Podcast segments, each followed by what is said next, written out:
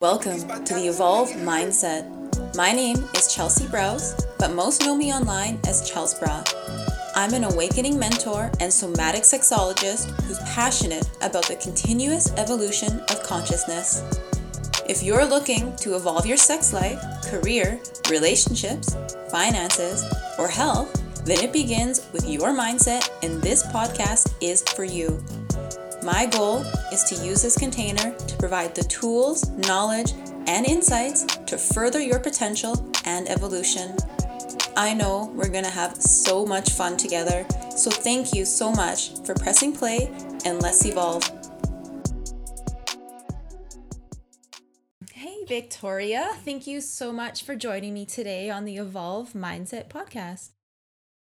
Oh, hey, love. So happy to be here to connect with you. Thank you. Awesome. Oh, I'm so happy to have you here because I have to say you are my mentor. So it's such a, a bit of an mm. honor to have you on with me. And I feel like it's been a while for me wanting to get you on here, but I don't know why. I just haven't really asked. Maybe I was shy. I don't know. But here we are. So I'm very, very honored.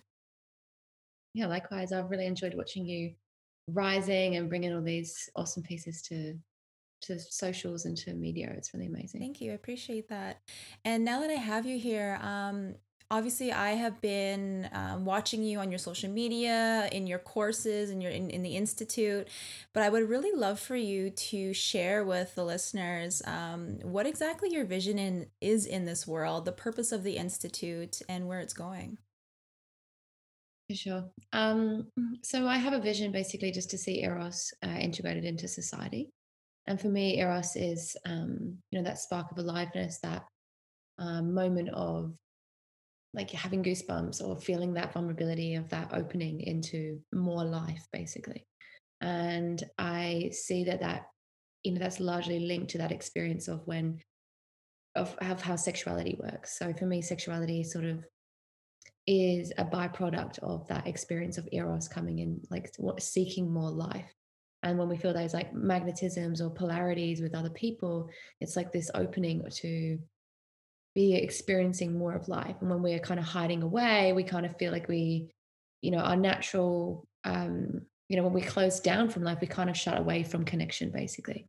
So it's kind of mm-hmm. that opening point to to more of that and i believe that that runs like so deeply inside of our of our own bodies with ourselves and our own relationship to life and also just in the world. You know we see that um you know we see sex is sex is quite oppressed and quite um um you know it's been made quite a taboo topic inside of our society. And my sense is that when we bring it back into this experience of eros and the purity of that energy of just like seeking more life and coming into life there's a like an easeful place where like sexuality can, can exist inside of our society in a healthy way rather than in the shadows and pushed sides or on the top shelf of magazines or you know unspoken about which is actually creating a lot of um, dis-ease and corruption in our society at the moment mm. Yeah, it's really beautiful. And I love that you mentioned Eros because that is something obviously very new to myself and what I've learned specifically from you. And you shared a little bit about it. Um, but I would love to share, like, towards the listeners, can you also consider that sexual energy? Um, so yeah, I, I, guess my understanding is is that there's a there's eros, which is kind of a very um, like the qualities of eros is not like uh, masculine or feminine or more yang or more yin or you know more hot or more cold. It's not like any of those experiences. It's very non-dual in its in its frequency and its expression. Um, and so for me, the sexuality is the piece that comes after that. So like from eros, like this spark of creation, this um, this desire, this sort of breath into life comes our sexuality, comes our creativity, comes like um, you know our emotion. Like it's this kind of outward expression of of being human, basically. Mm, I love that so much. Thank you. And I'd love to know because I feel like uh, a lot of this stuff can be considered even taboo because of a lot of, I guess, maybe the, the media is per, per, per, perpetuating it. The way people share um, are maybe shamed and not allowed to share it within like their family or their possibly their lover is feeling uncomfortable with it. That being said, um, how do you feel it would be how, how do you think it could be made a lot easier for people to be able to speak to subjects like this and actually be able to embody it a bit more mm. um, well i feel like it's the the knowing of these experiences inside of the body. Like i have a really um, clear understanding and i believe you would too. I feel like everyone that studies at the institute and studies with this modality that we've created around self pleasure there's um there's a real like embodied experience inside of myself where I know that feeling of my eros and that feeling of my sexual energy. And I believe that we can move our sexual energy without it being connected to eros.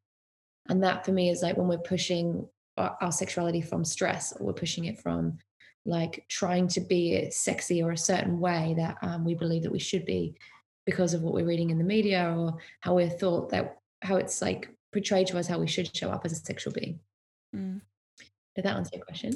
A little bit, yeah. I'm trying to find a good way to word what I'm trying to ask. Um, maybe I'll just share what I'm I'm trying to lead towards. So, um, obviously, with a lot of this stuff being taboo, it makes it really difficult for people to actually speak to it or um, show it in the media.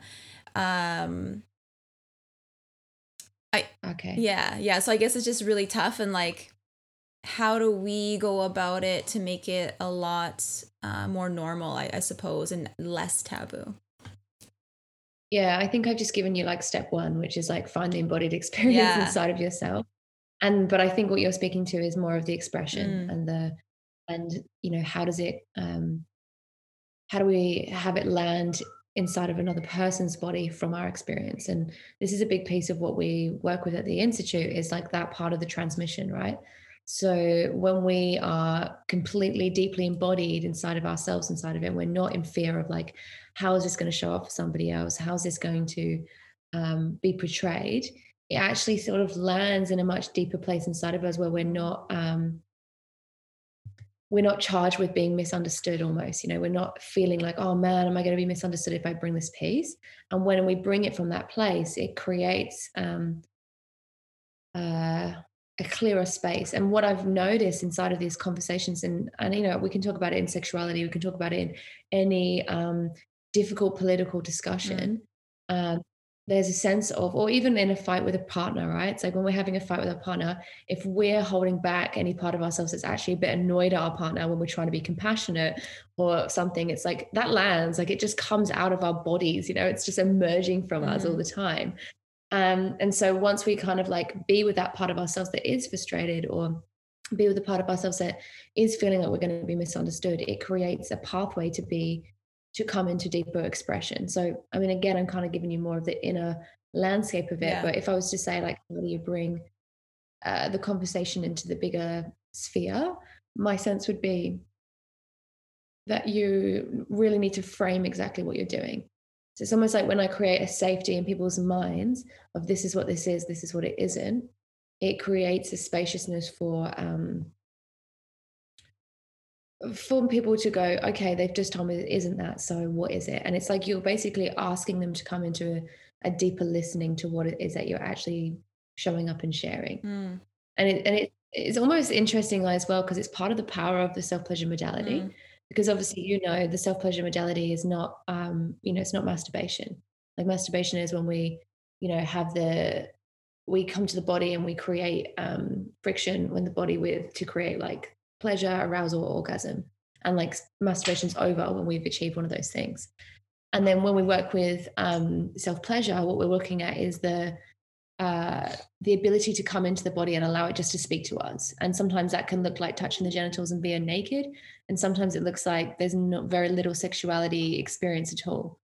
And yeah, but when you say to someone, okay, I'm going to offer you the space to be in your self pleasure, instantly all the pieces come up of, you know, this is what this is, regardless of how much you tell them this isn't masturbation and that they don't need to be naked and that they don't need to touch their, um, their genitals. Mm-hmm. And what it creates is it's just like that the mind not being able to land that piece and then also coming into an embodied experience of like okay if i don't have to do that what is this recognizing the parts of themselves that are in contraction it creates this understanding of of where we're feeling the contractions around sexuality in our body so it's like it's it's interesting kind of um journey i think to to having people recognize that the the the sensations in their body can be louder than the thoughts in their head mm-hmm.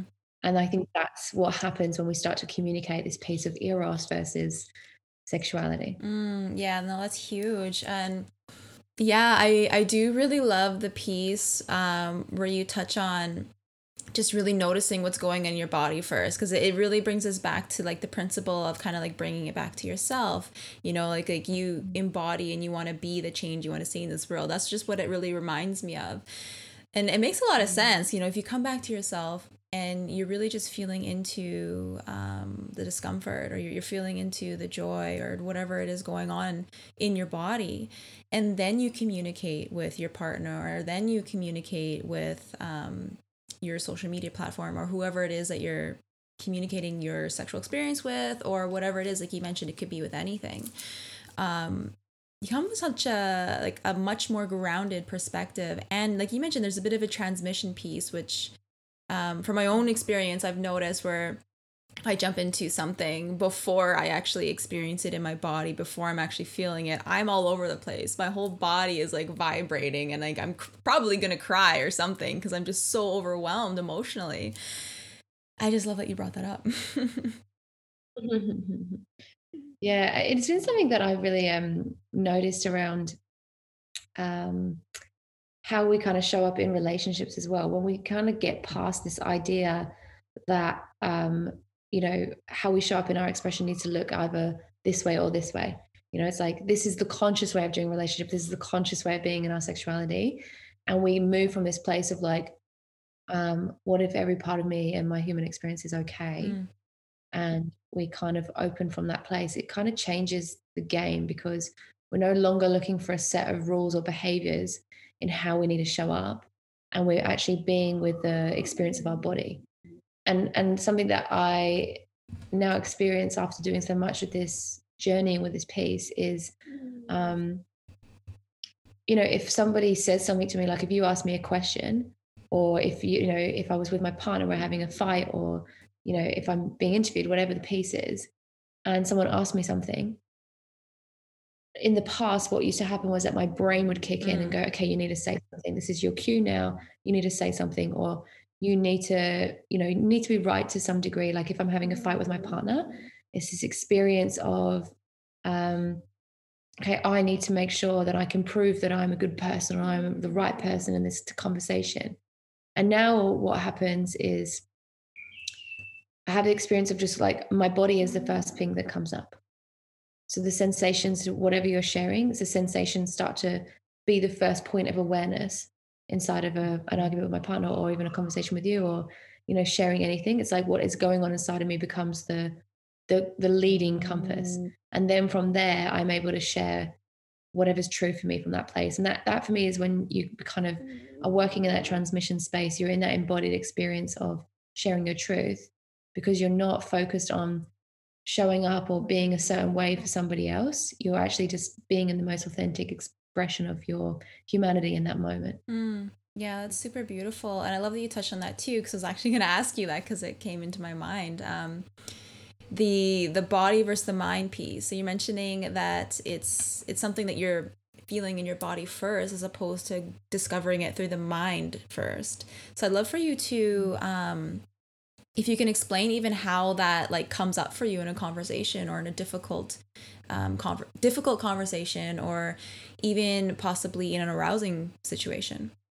I, I like that you brought the arousing piece into it because i think that that's really important. Um, i have noticed that in society we um, have these concepts that are of structures of relationships that need to show up in a certain way i.e like um, you know this is what monogamy is and the, the, the journey of monogamy i've actually realized is monogamy looks very different and has many different sets of rules for different people mm-hmm. so by saying this is what monogamy is and this is what non-monogamy is is like a little bit hilarious that we make it that black and white because you know some people are like if you flirt with somebody else then mm. you're breaking your monogamy yeah. monogamous container or you know if you um you know if you look at someone else or if you have desire towards someone else and I feel like what I have come to realize is that like um what we experience inside and what we're feeling inside cannot be controlled. And if we try to repress it or shut it down, we're actually hurting ourselves. And in that same breath, you can still have agreements and you can still have um, you can bring yourself to the conversation of opening and and exploring what that looks like. So um, we know as an example it's just like if you're feeling your desire towards somebody else and you're in a monogamous relationship like can you be okay that you're feeling that? That's like the first step. Mm. it's like i am not a bad person because i'm in a monogamous relationship and i'm feeling this desire. Like that's sort of the first layer. And i'm using this as an example but this comes up in if you're having a fight with your partner you know is it okay that i'm actually hurting or I'm angry with my partner for sharing that? Can you be okay that you're angry and or upset? You know, that's kind of the first layer.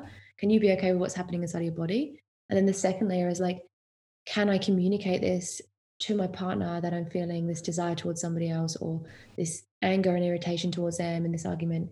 Can I share these pieces and be in the fullness of my expression and um and be okay that I'm not a bad person for doing that? Mm. You know, and then this sort of leads into the next layer, which is, um, you know, obviously we want to avoid projecting our emotions or trying to make somebody else feel what we're feeling. So how this shows up, I feel, is like when I'm if I'm feeling really sad or upset, it's actually can be very difficult for me to be with those emotions in my body. It's challenging, mm-hmm. you know, it's uh difficult because it's uncomfortable. The sensations don't feel nice. And when we're feeling that way, our natural impulse, our conditioning has us believe that if we, um, you know, project it or express it out to someone, like make them feel some of what we're feeling in here, then it's going to get easier. And we often do that by going into this experience of like, um,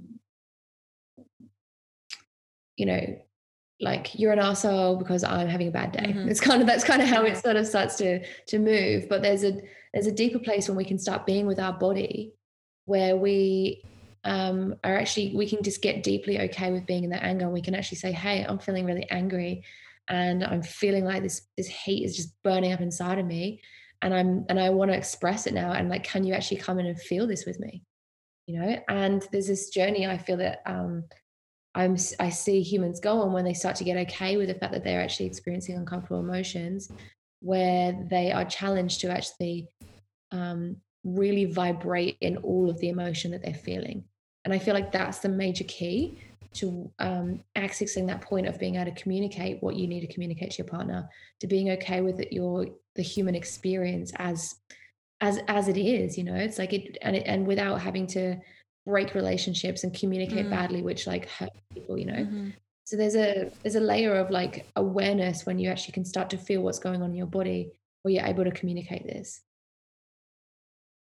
just driving back to your question to make sure I've answered it. yeah, no, no, that's awesome. That that actually made me just kind of go through my own relationships because this is something I've been journeying um, ever since I've gone into my own sexual journey uh, specifically with monogamous relationships, and I am currently still in one. But my understanding on how it lands in my body when I'm going about my day, and even when my partner is going about his day, um, I used to be an incredibly jealous individual. I used to like just get angry when I'd hear my partner speaking to another woman, and just like little situations like that and now i'm able to like just really like be in my body and like acknowledge like okay oh okay you know there's a little bit of jealousy there. Why do i why am i feeling that? He's coming home to me later. Like does that really matter? Like and really just like picking that apart and being with those feelings inside myself and just realizing it had, nothing to do with him and it had everything to do with me was huge for me. And even being okay with now like understanding my partner is going to go out and probably talk to very attractive women and probably really have like arousal towards them or some some kind of inkling of desire towards them. And now it just like yeah just my whole understanding towards that and being able to be with it in my body. And like you said the projection piece um being fully fully understanding that is very much how I was in the past. And now just my perception on how I am acting towards my partner has just completely changed. So I love that you brought that up because I feel that that is really a big piece to a lot of um, arguments and a lot of hurt that happens in a lot of monogamous relationships. Mm-hmm. Yeah, hundred percent. And I, I feel that the well, we're just leading back to that piece is like the key is is being how are you okay with feeling your arousal mm-hmm. outside of your relationship, you know?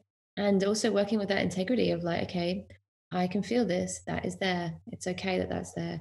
And what is what is it that I choose to do with my actions? Mm-hmm. And I feel like that's a massive piece in our journey of integrating eros into society is like the suppression and the repression of these energies is what is creating corruption in our society when we feel something inside of our body that we don't know what to do with and if we speak it out loud we're going to be made to be the bad person or to um, you know be considered you know like hurtful then we're not actually and we're not met, if we're not met without the shame and the guilt that was put onto us then we're not able to really um, embody the fullness of what it means to be in the human experience right now mm. and I, my my sense is the deeper we can go with being okay with what's happening in our body and creating safe spaces for people to be okay with what's happening in their body without shame, without guilt, the closer we're going to become to seeing, you know, sexuality restored to its purity and to its like rightful innocent expression, you know, um, and eros being able to be explored inside of our society because when we're okay with getting it wrong, when we're okay with just being human and not saying the right thing, that's when we start to see change and we start to see you know powerful leadership it's the pressure that we put on people to show up consistently as the same person day in day out mm. that um, crushes the human soul and stops us from feeling the aliveness of actually the the shifts and changes and the seasons of of what it means to be human Mm, I love that you said that the pressures that we place on ourselves um, or society or wherever it's coming from, the the identity of having to be right or wrong. Um, I love that you brought that up because, like, um, obviously, when we're having those pressures and we're having that shame when we do show up in a different way, um, you're you're basically suggesting that people are validating that piece in themselves. I would I would think.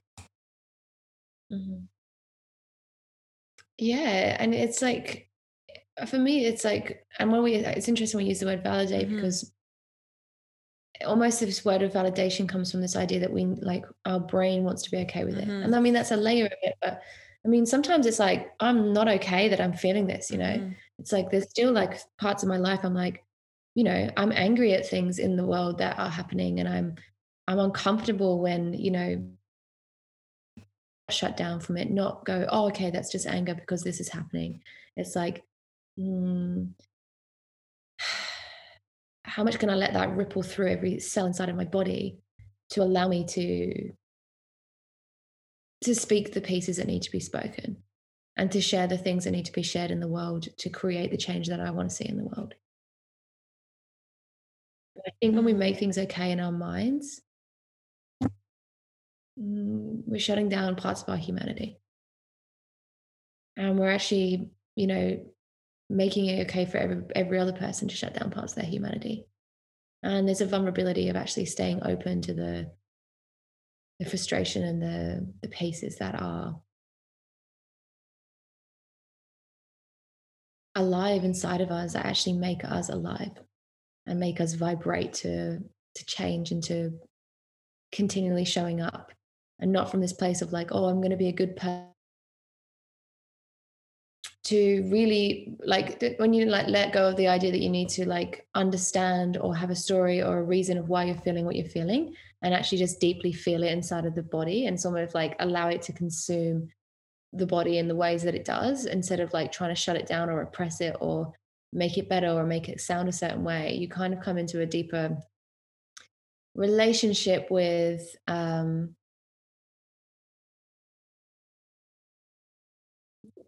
like what's possible it's like you're then you're not driving your your reality from this place of okay i need to show up in this way to be a good person because this is what's this is the right thing to do which is obviously just more of our mind stuff and then it's almost like your whatever you decide to do with your life is driven from this place of like this is what's true in my body right now this is what needs to happen Mm, right. The the right or the wrong piece is huge. And I do remember you you mentioning um, this piece around sexual energy's rightful innocence. Mm-hmm. Um, I feel like the first time I ever heard and actually heard you mention that the erotic innocence, like there's this innocence piece to sexual energy, that triggered the fuck out of me. Mm-hmm. so I'm just curious, um, how could you expand to people that have possibly hearing those two words together for the very first time? I'm curious what triggers you about it, and then I'll maybe answer from that point.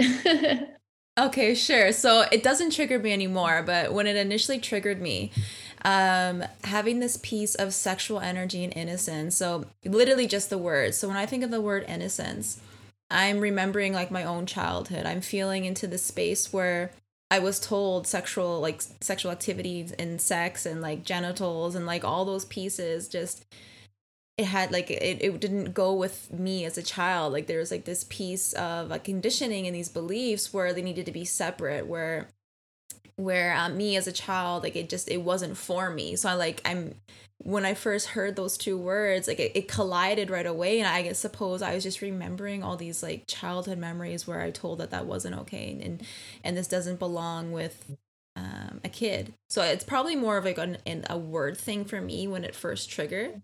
So I'm just bringing it back to my own experience, and then I just love for you to expand on it. Yeah, I love that. Um, well, first of all, I would say that like both of those are right in a way. Do you know what I mean? Like there's an experience of like, um, you know, childlike innocence and remaining in. Uh, it's like introducing um sexual activity to a young person too young hmm. can be damaging mm-hmm. as it is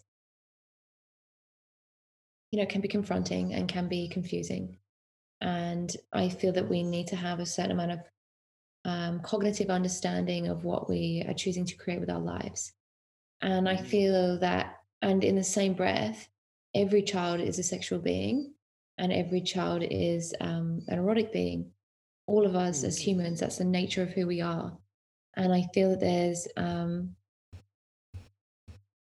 yeah, there's a space for mm. the for a child to come into relationship to their own um experience of their own pleasure and their own body mm. before they come into a relationship with another human being with with pleasure and because of the nature of my childhood likewise you know very similar storylines in my childhood of like you know it's not okay for um, children to be sexual. It's not okay for this.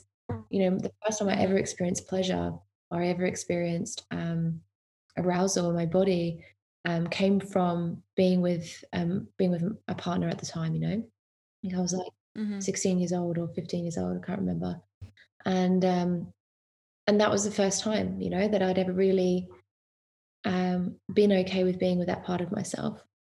And the what that led what that led to is just like a level of codependence and a level of um, you know feeling like it was only okay to be with my body and for my body to be in pleasure when i'm with somebody else and mm. what i am starting to see is like what would the power of you know if young kids were like young kids discover this stuff on their own we don't have to show them we don't have mm-hmm. to do anything it's like they find yeah. their bodies they find what brings pleasure and they have all sorts of interesting ways of creating that inside of their body. And we don't have to be a part of that. We don't have to manage that. We don't have to do anything with that. It's like they create their mm-hmm. own relationship with it. And I feel that if we alchemize the shame and the guilt that we experience in our own body, then we can create a conversation with them that comes from that place of like, hey, I'm just wanting to share with you, you know, this is something that um, adults do in private, you know, something that humans do in private. Um, and if this piece is brought into the sphere, then it creates um, a level of friction in our society. And this is for you and for your privacy and for you to experience in this way. There's a level of um, understanding that the child gets that doesn't land as guilt and shame and I'm doing something wrong.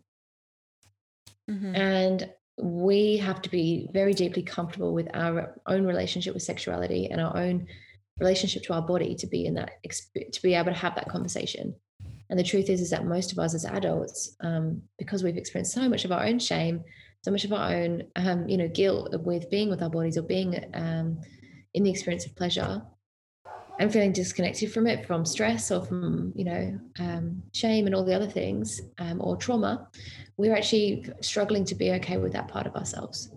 So, you know, the sense that I feel is like with erotic innocence is,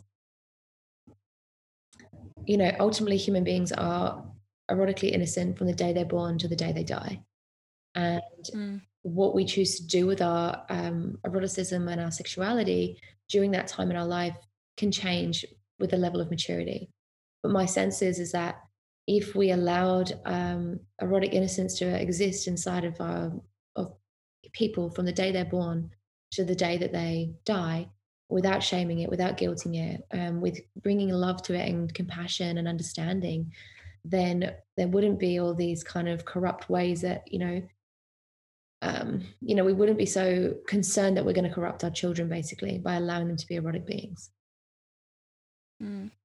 That's beautiful. And being a mom like that, that just lights me up because my son is now 12 and we're obviously journeying a lot of these pieces. And it just it obviously brings me back to my own childhood where I was shamed, where where my own obviously my own family, um, their own projections were placed onto me, and it made me feel not okay. It made me feel afraid. It made me feel so many different things. And the way that you describe it, like I'm just hearing like the word sovereign just keeps came, keeps coming up to me. Mm. And if we can obviously raise our children in a way that they they are feeling sovereign in their own body, being okay to, to touch themselves if they want to touch themselves, and we're not having any part in this. Like I just it, yeah, the word sovereign just keep keeps coming up for me that these are the how we're going to raise our own children to be sovereign beings and from there like just it cultivates a, a power within our own society. Totally. Yeah, and I think it's okay for us to um um you like have the conversations of you know how this is understood in many different ways you know? Like we're never going to be able to not put our values onto our children. Like that's part of what it is to be mm-hmm. a parent. And mm-hmm. you know what my desire is is how can i broaden the perspectives? It's like can i share my perspective and share all the other many perspectives to give my um, children a chance to uh, be with, make their own decision from their own understanding of the world versus thinking there's mm-hmm. one understanding of the world and this is the way mm-hmm. Yeah, that's that's oh my gosh, that's so beautiful. That's something I've been journeying the last couple of years. Um, in the beginning of my own parenting, again, like 12 years ago, and from then to about even my son being about eight, oh my goodness, there was so much of my own beliefs that I was placing on my son. And when I look back at it, I'm like, wow, okay, I really screwed him up. but at the same time, you know, there's like this unlearning piece and for myself too, and like this this new parenting that I'm wanting to actually uphold and and yeah like, like you just said like having different perspectives not just your own uh, maybe other people from other families and then just really explaining them to my child in, in, in a loving way and i'm having a lot of faith um, in my son and actually in a lot of children because i find that at our root they are just oh my goodness they're just just full of love and compassion when you give them all these pieces um hey you know if this if you do this to someone this really hurts them and this is why they feel this way and just give them the, the full spectrum of information i just find a lot of the time um they will make the right um the right choice for themselves in, in just the most loving loving way yeah i agree I think that's kind of part of what this whole that. vision is about. You know, it's like on a on every level and every layer, can eros and this truth and this understanding of vulnerability and jumping into the, what's happening in the body can that be can that be felt and understood that's that would be my vision mm-hmm. and i think yeah. what i'm oh, doing is not saying like everybody needs to live their life like this i'm just saying here is another option because i don't think people know mm-hmm. that there's another option you know and that's kind of yeah. like that's really part of the the piece for me mm. yeah i can see that being huge I feel like there's this bit of a narrative where um, people are saying that um, the power of sexual energy was was almost like taken from us over the the centuries. Even um, I'd love to hear what your viewpoint on that is. Oh yeah. Um, well, you know, sexual sexuality has been used for um, you know political agenda for a very, very, very, very long time. It's also the oldest, you know, um, what would I want to say, career path. It's like it's the oldest um, way that humans have been paid and received money for, um, you know, in the whole of history. This is the oldest. Um, I don't want to say career choice. It's the oldest job in the world, basically, is to like sell our bodies for in, and sell our sexuality. Um, so, you know, sex has been used as currency for a very long time. It's been used as um, to leverage um, power and political agendas in all these different ways. And, um, you know, there was ways that that was done, and it was very, um, it was very private and it was very quiet and it was like there was ways that the you know there, there were temples that were held in ancient egypt in greece and rome and all these different places where we saw these big empires and no doubt across many other places but these are the most documented um, history that we can find is you know these temples were held to alchemize um, you know the deeper issues in the world basically you know and how we alchemize uh, challenging times and like problems and pain in the nervous system is to come into connection with the other and to come into this and back into this you know the place that we almost were created from. So we're coming back into that into that point of creation to um to realign with what is actually truth. And that alchemizing of um, sexual energy um, is what really kept like whole societies moving with um, forward motion and like a lot of creativity and a lot of um, new technology and openings coming in through that way. Because this was used as almost like i mean if it was if it was in 2021 we'd call it high performance. You know in back in the day this was called innovation you know? Like it's been used mm-hmm. for those pieces and you know then we saw sort of like um, how these energies would start to be used as a, as we started to grow our societies and you know men were in a lot of power. We started to see very educated geishas, courtesans, um, you know, women that were working with their sexuality and working with eros in this way, and and this art, um, this like artistry of and mastery of sexual energy was used to um, to open these men to deeper understanding, and they were educating and like whispering in the ears of these politicians and these men in power to see the stuff that was back that they were actually sharing on on stages and and moving this sort of stuff. So you know, sex has been used in the background and kind of um, connected to from a very pure place. And what we started to see from that those very um, those alchemizing temples was this kind of rollout effect. You know, like this, you know, this stuff got whispered in the ears, and that's when we started to see brothels and we started to see sex work and we started to see prostitution, like coming into um, into our societies in kind of this like secretive way.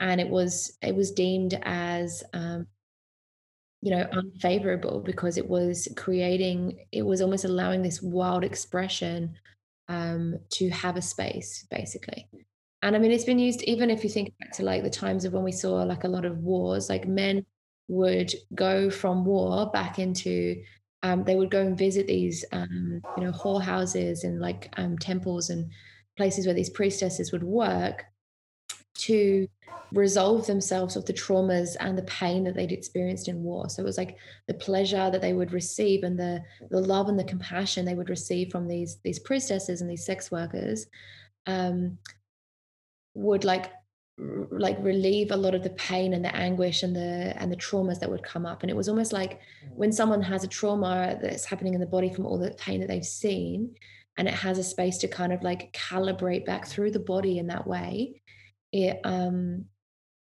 it creates a like a, it brings them back into a state of wholeness you know and like if you read mm. back any of old old texts you will see how pleasure has been used for many years to recalibrate trauma and recalibrate the nervous system back into a space of wholeness and so once they visited mm. these priestesses they would go back into their family lives into their um, into their towns and they weren't taking all of that violence that they had from war into their household. So we were seeing a lot less domestic violence and things like that because it was already it was being resolved in a way that was understood.